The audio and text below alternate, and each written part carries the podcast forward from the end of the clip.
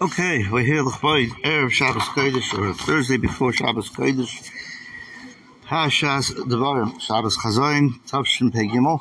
I hope, Be'ezus Hashem, that perhaps even yet the Geula will be here, and Yom Tisha B'Av will be, Be'ezus Hashem, a big, big rejoicing. We've been learning from Reb Chaim's Drashim, Masichas Musa, Reb Chaim's Discourses, by Reb Chaim Shmulevitz, Tzadik Chadosh Baruch Sheshivas Mi Yeshiva.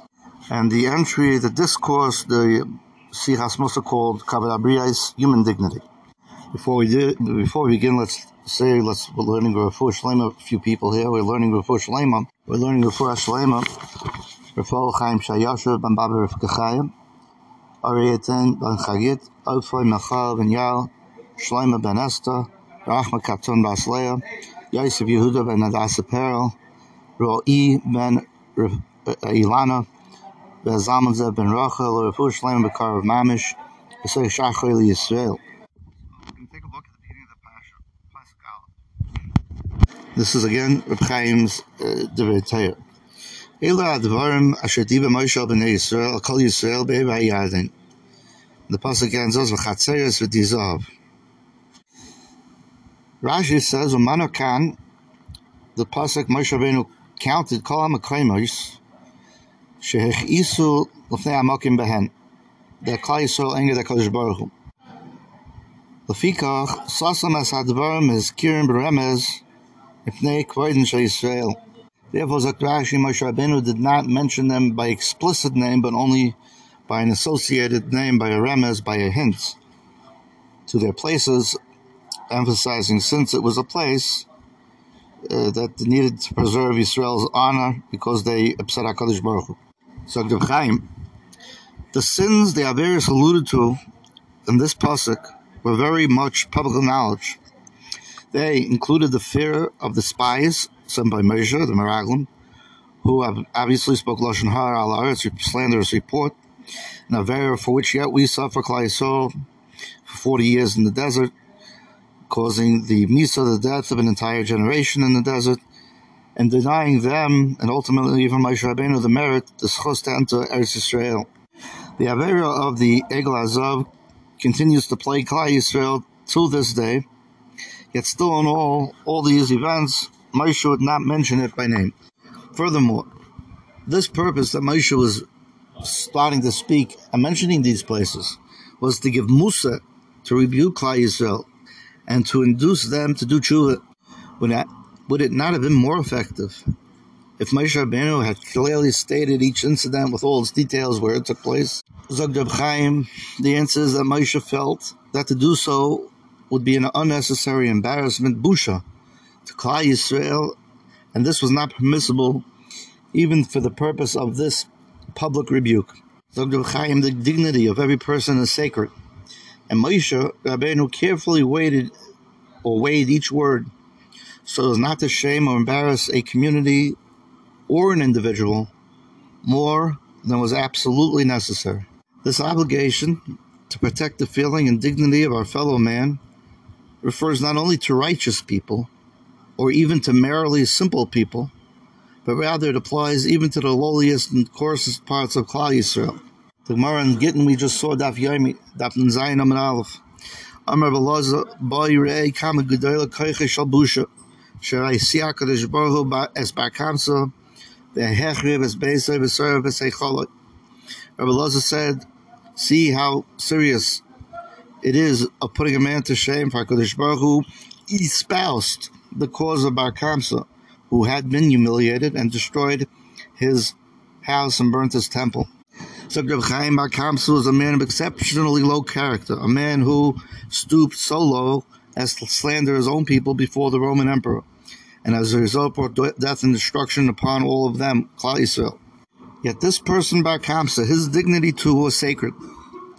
The humiliation of this miscreant brought upon Klal Yisrael the loss of the Beis Hamikdash, and indeed, Siyah Hakadosh Baruch as Bar Kamsa, Hashem not only let it happen, but He espoused, He helped the cause of Bar Kamsa. This principle that one may not embarrass his fellow man goes even further. Hashem protected the dignity of even a person as wicked as Bilam, who's considered the of the Av of Ra, as it says in Pirkei Avos, the Talmidim of Roma, Talmidim of uh, Bilam Marosha, looking Rabbeinu Yoina. Rashi relates that the donkey who rebuked Bilam died immediately after he did so. Why? So that people would not point to this donkey and, and exclaim, quote, this is the donkey that rebuked Bilam and left him speechless. Close quote.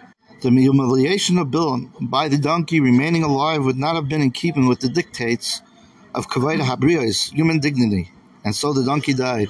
Now, Dr. Chaim, let's consider the Kiddush Hashem, the sanctification of Hashem's name, which would have ensued had this donkey remained alive. Why? People everywhere would have pointed at this donkey as testimony to the wonders of Hashem. Indeed, this wondrous donkey was created during the twilight of the sixth day of creation, Ben Hashmoshes, as Pirkei Avos tells us. It's so not as to embarrass a man, although of such a low character, the donkey was not allowed to remain alive. This principle finds halachic expression in the law of Gadol Kveit Abriya Shedeches Loisase Shabbatayah. Rabbinical enactments and various scripture prohibitions are set aside when they conflict with human respect and dignity. Those cases which do require one to forfeit his self-respect or dignity in order not to transgress a prohibition are described as Ein Chachma Ein Tuna There's no wisdom, no counsel, no understanding when facing Hashem. And The, impl- the implication of this concept is that reason and wisdom would indeed dictate that preservation of Kavod Habriyos is more important Yet it is in spite of this that the law that the law declares that this mitzvah takes precedence. Dr. Chaim Weiter, the concept of Kavod Habriyos does not, however, stop at refraining from insulting and degrading one's fellow human being. One is also obligated to enhance and magnify the prestige and honor of one's fellow. This we see from the Gemara in Chulin Davav Amid Beis, which comments on the destruction by Chizkiyo of the copper snake, which Moshe Rabbeinu had fashioned in the Midbar to stop the Magefa. Chizkiyahu destroyed it in his time because the Jewish people had come to worship it as an idol.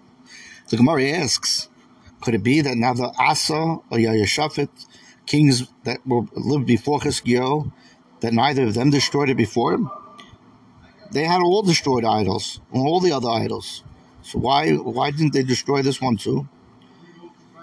So the Gemara answers, Makam Hanicha is that Chizkiyahu's ancestors left him room for accomplishment, left Chizkiyahu room to be accomplished.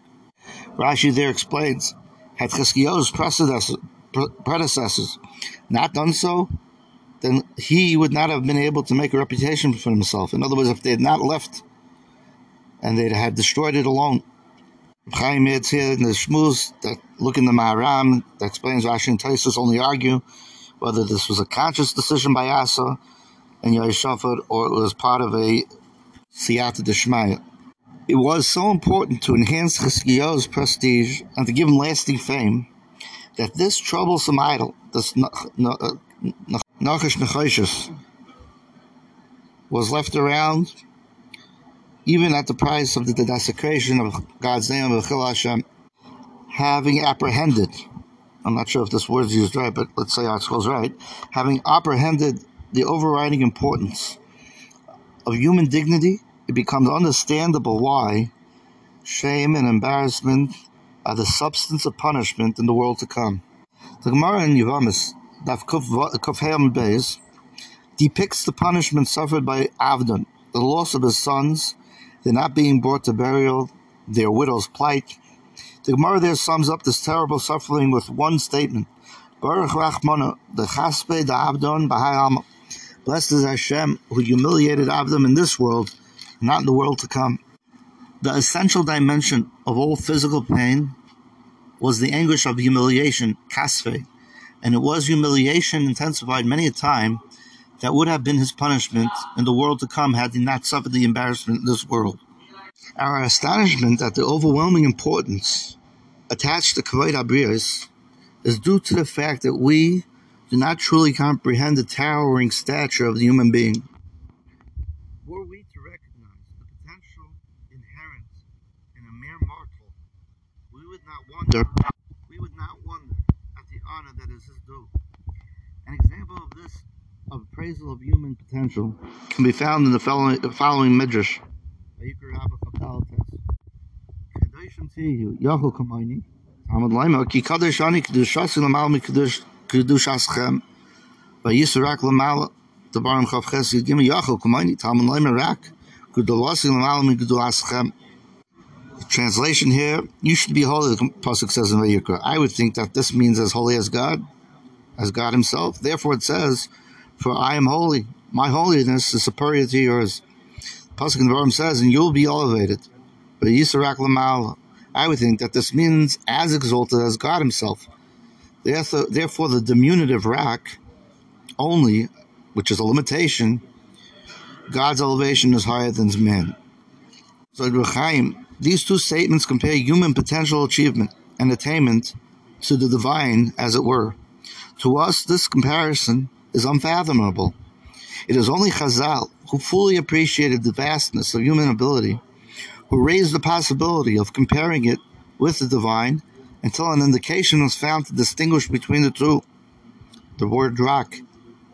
It must be noted that the Chazal did not distinguish between the two by knowing their by lowering their evaluation of man, but rather by declaring that as great as a man's potential may be, as great as a man's potential may be, the divine is greater yet. This then is the true stature of a human being, created in the image of God, with the ability to scale heights beyond our conception.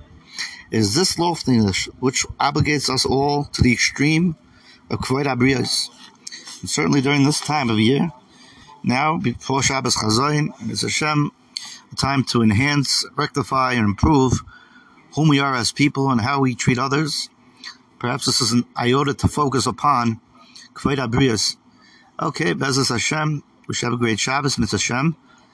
And uh, hopefully, Bezos Hashem. Uh, Tisha B'Av will be a Yom Tov yet this year. Call to call to Shabbos.